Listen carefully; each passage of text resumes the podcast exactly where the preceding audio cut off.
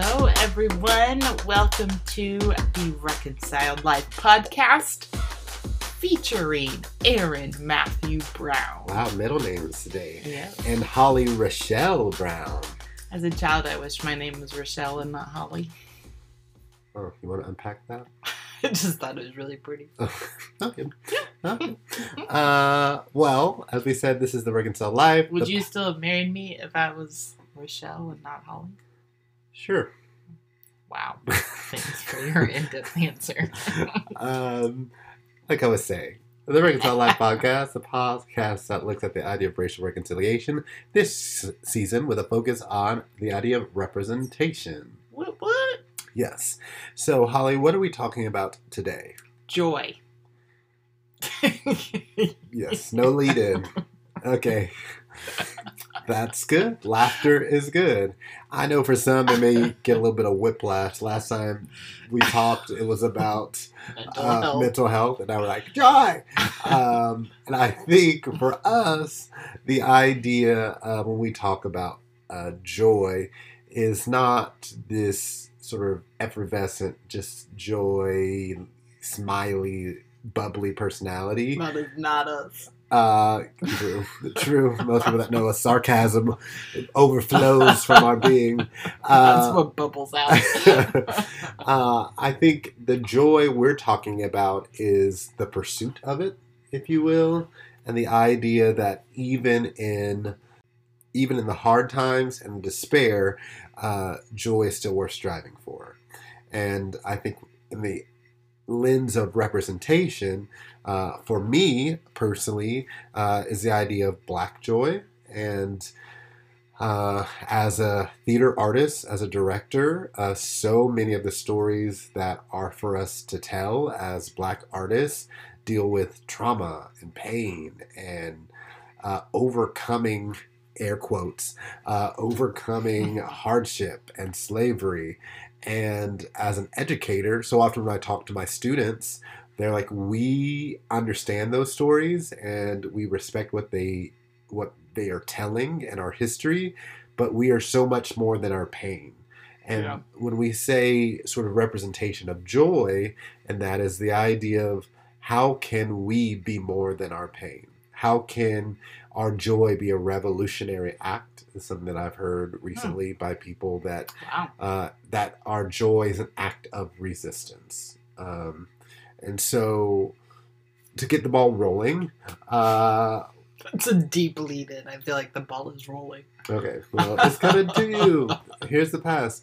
What does joy mean to you, Holly? I mean, obviously, we're in a racial marriage, and so I don't know if you view joy as resistance and revolutionary. Uh, how do you view joy?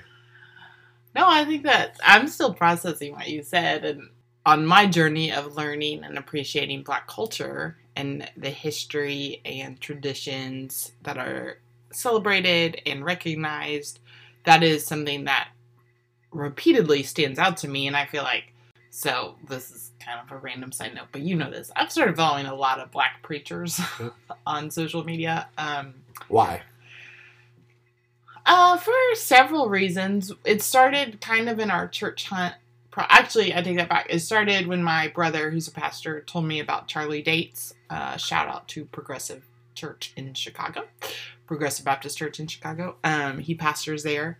And my younger brother had said um, he thought Charlie Dates was either the best preacher in our time or one of the best preachers in our times. I don't remember exactly how he phrased it, but so that introduced me to Charlie Dates. Um, during COVID, and my first sermon was listening was um, he preached on after George Floyd's death, and I think, and then in our church hunt, we visited black churches um, as a potential of where we would land, and I think my eyes started becoming open to just realizing that people worship and and when you go on mission trips you know this but it's weird how you compartmentalize like overseas versus in america but like it's good to see other cultures and how worship happens and how it's I mean, you want to see some black joy. yeah You go to to, a black church. Yeah,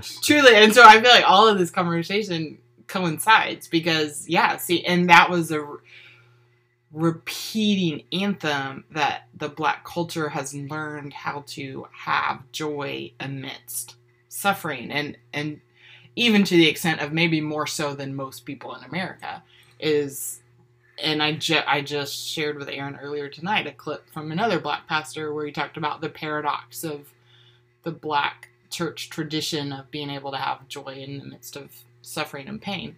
Um, Which, I mean, this is obviously not a history lesson, but understanding, I think so often the black church gets reduced to sometimes comedy. yeah, Uh, and there is some funny stuff that goes on in church. I'm just to say that. It's not for everybody to make fun of. We, that's a whole other thing.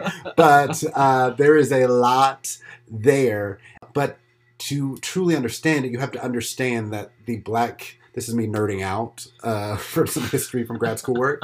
Uh, but understanding that the black church was the only place where black folks were given dignity yeah, where they their personhood and their uh, imago Dei uh, as being an, in the being made in the image of God was actually respect respected, yeah, and so and celebrated. and celebrated, and where you could you know people could have points of leadership that on Sunday that this body of people understood their value and worth and that had to sustain them for the other six days of the week when Yeah. the rest of the world said literally you're property literally Mm-hmm. you're three-fifths a person literally you don't have any rights in this country you, you are- exist to serve. you exist to serve that there was a place and how can you not feel joy when you feel like god sees you and will sustain you in the midst of extreme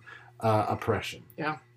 And so that tradition carries on and so when people like to make fun of the shout and things like that uh, you know, I think it was Tyler Burns was talking about this on an episode of Pass the Mic uh, with Jemar Tisby.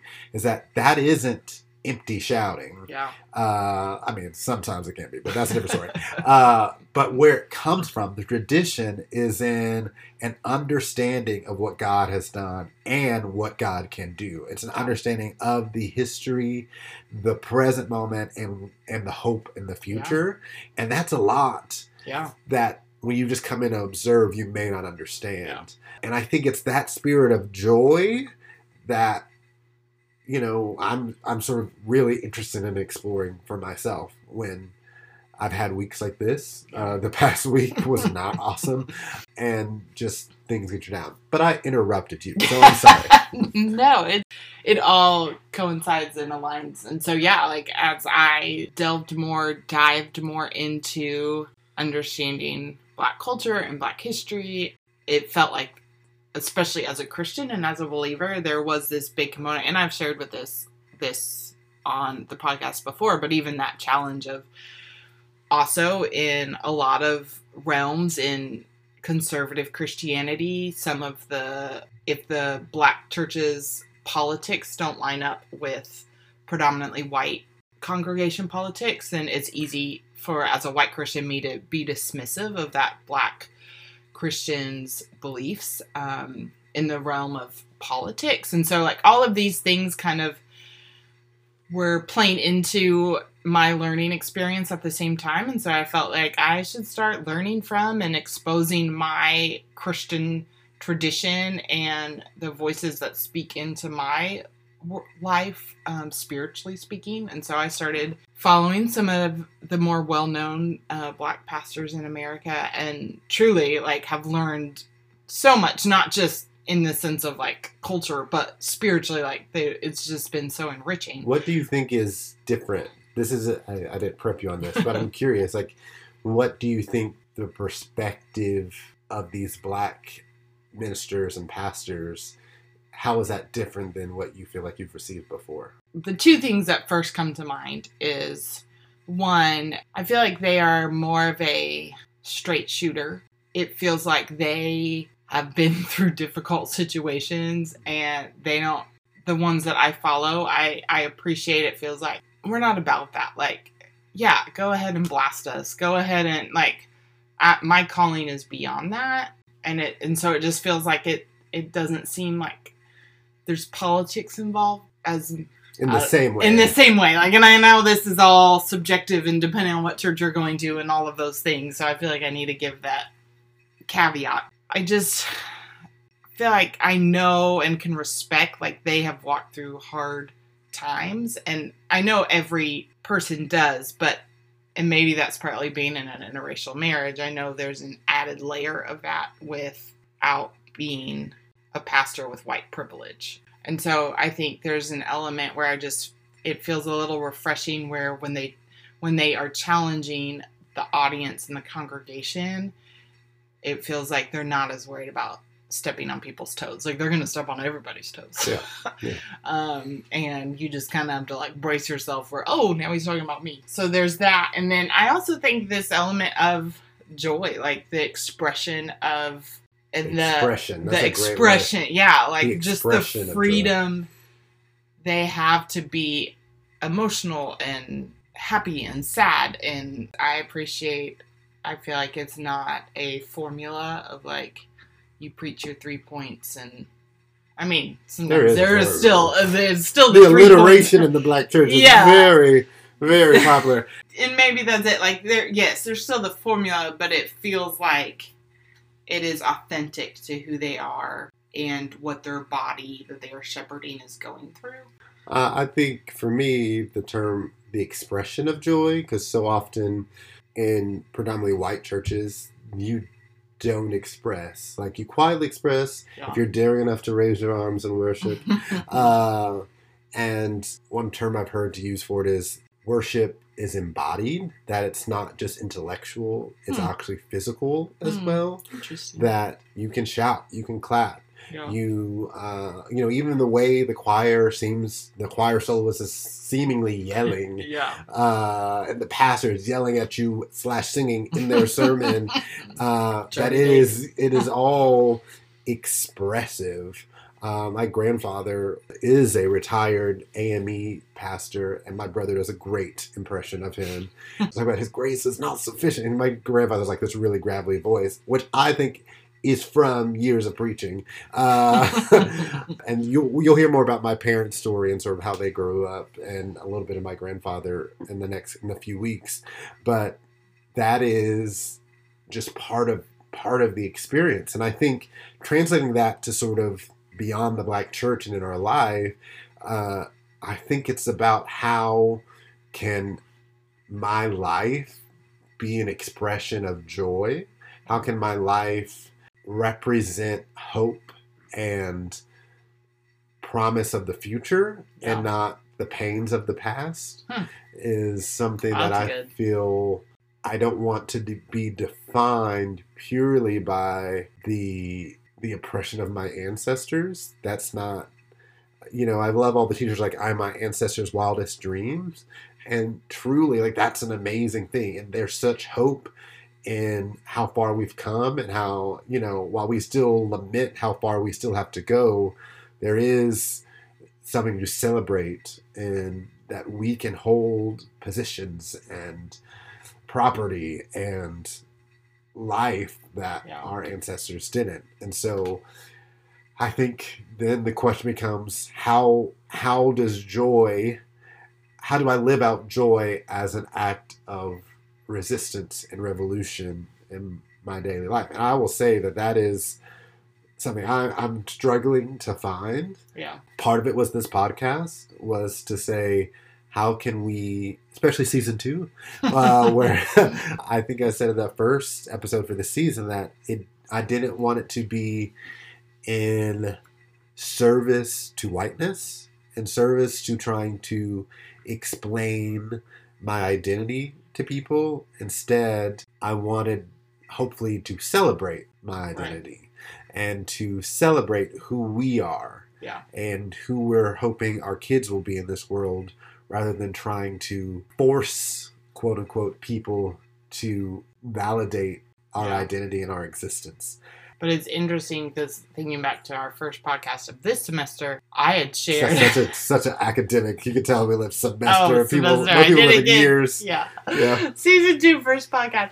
But you were laughing at me because you were like, sorry about you. You asked me something about between the first season of this podcast and now, and I was like, I've gotten more depressed. There's so much work to be done. Yeah. Critical race theory and all these things, and so I think that is something that I am a few steps behind on the journey. But I do we have that conversation quite a bit. Yes.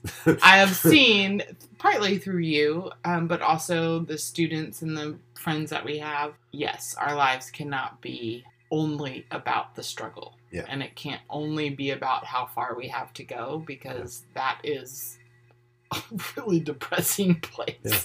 Um, it's not actually accurate of a representation of our life if we're only thinking about Yeah. the struggles that we currently have because there's a lot of amazing blessings and opportunities. I don't know. I just, as you were sharing, I was like, oh, yeah, I'm coming. I'm coming. I'm like, come on, babe. Uh, and I think my students, working with college students, they are leading the Yeah. next generation is leading this charge. While they are extreme activists, they are also so rooted in who they are and celebrating who they are. They find joy in their existence in a way Yeah. that is infectious. Yeah. Uh, in the way that feels like they are on the train of liberation Mhm. And asking the rest of us to join in. And that is something that I appreciate that I learned from them. Their joy. I'm like, whoa, whoa, whoa. They're like, come on, no, we're celebrating. this is this. And um, it's it is beautiful and freeing and something that inspires me in that way. Yeah. So, uh, if you live in Houston, Aaron directed a show that's ongoing at the Stages Theater, and it's based on the true story of the first sit-in in the Jim Crow era in Houston, Texas. Um, March 1960. and there were 13 TSU students who led that sit-in, and it's it spread, and more students joined in, um, and it is a remarkable story that Aaron had the opportunity to direct a play about or a musical about. But one of the things that I love with this musical that the playwright infused and Aaron directed well was humor and life. That the story of these four it centers on four college students who join the movement and you see them pledging to a sorority you see two of them falling in love you see just hilarious moments between the other two and some of the white audience members might have this questionable feedback of it distract it, it detracted from the storyline of the sit-in like following these students the, the other parts of their lives. And i think just in timeliness with this conversation like i've thought a lot about that criticism and even just joy in our own life and how it's exactly what we have been saying like the story would not be as powerful and as touching if you weren't seeing every aspect of these students' lives. Mm. And so I guess my question for you is how do you translate that however many years later, 60? Yeah. um, when we you aren't necessarily having to do sit ins anymore, but there's still a long ways to go. So, how do you marry joy with still fighting for justice and equity when you are face to face with encounters where that is still lacking 60 years later? Um, that's a great question. I don't know if I know the answer if it's not scripted to me. Uh, uh, Shawana Renee Ravon, who wrote uh, Your Court's Invited Sit In, is phenomenal. And I think she, uh, as well as our producer, D. Bell at Stages, were really adamant about, and me as well, that we don't need to reduce this story to being palatable to the white gaze. And not that that's negative, but this idea of understanding that we are full human beings and that this one traumatic event does not define our lives. That these students that were doing these sit ins and putting themselves literally their lives on the line were also still going to their cla college classes Yeah. the next day worried about grades and falling in love. And after the sit in, they still had to have a life in Houston. They still had to graduate. They still had to raise kids and and find a job.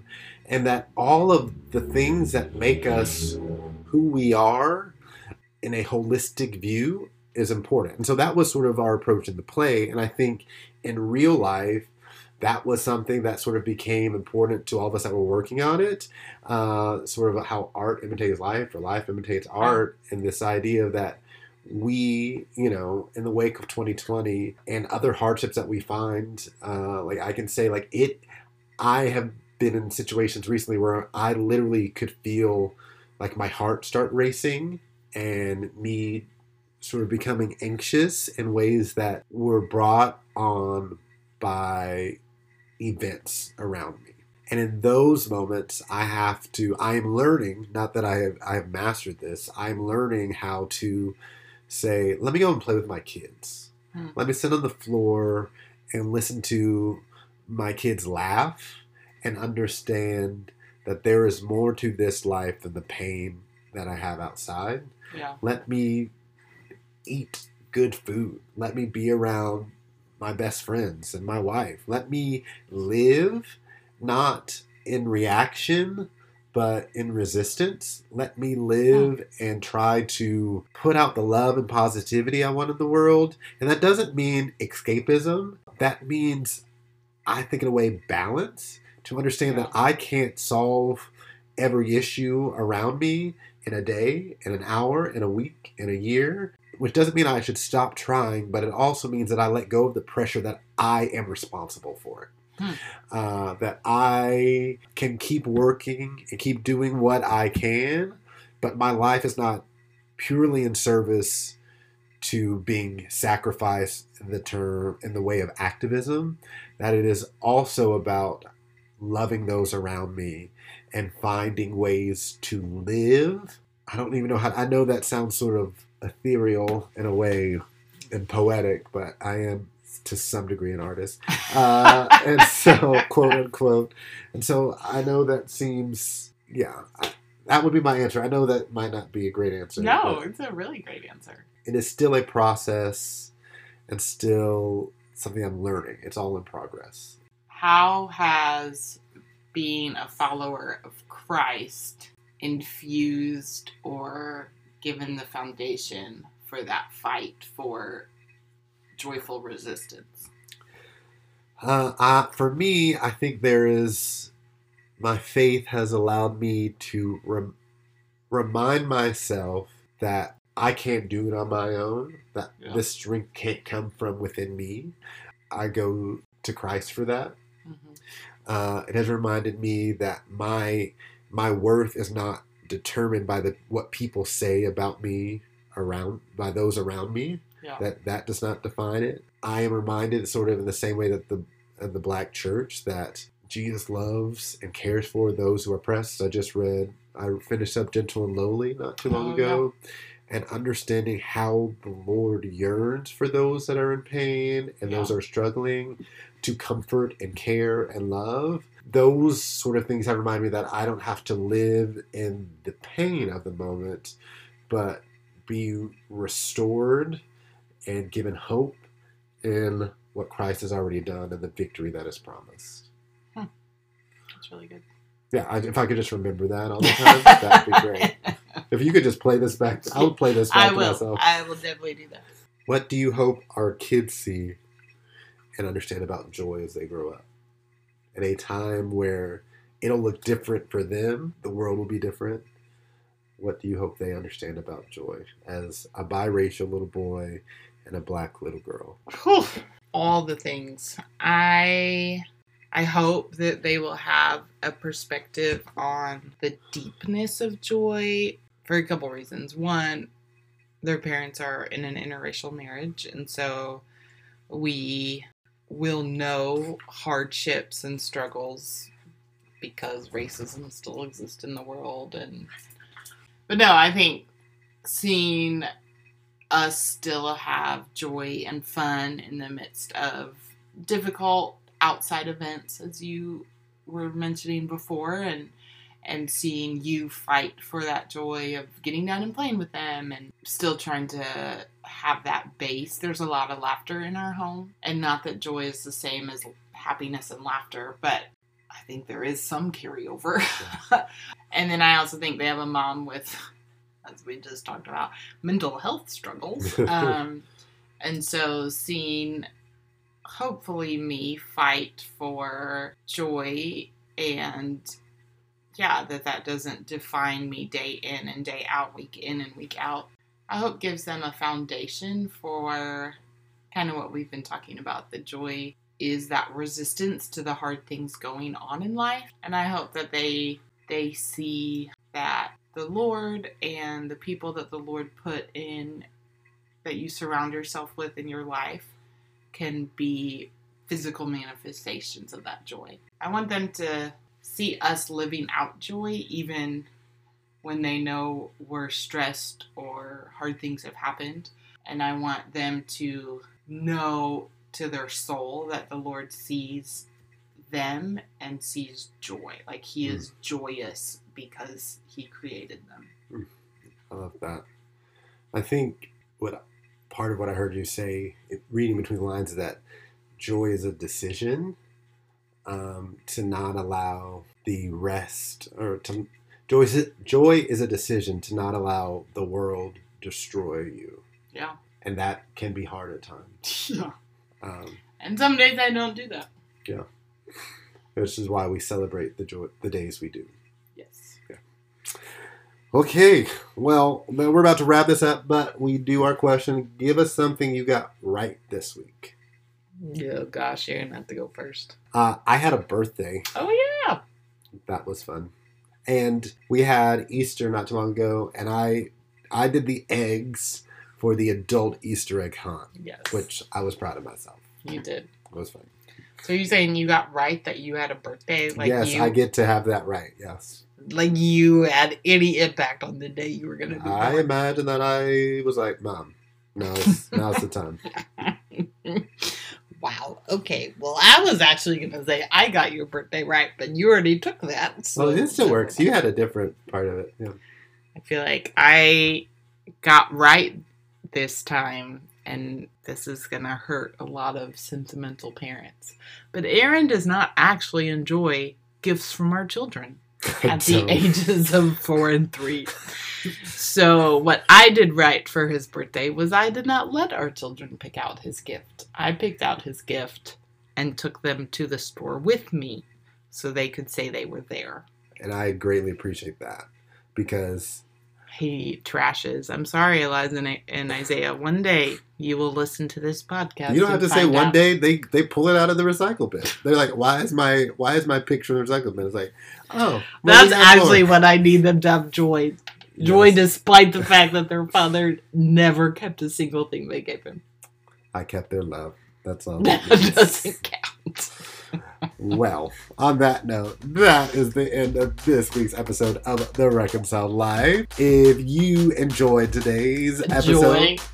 Enjoyed today. Wow. I see what you did there. Yeah. Uh, uh, or even if you didn't, please like or pres- uh, I said prescribe. Wow, we've been the doctors a lot. Subscribe to our podcast. Tell a friend about it. Write a lovely comment. And remember, today is a great day to Be a little better. and do a little more. Thanks.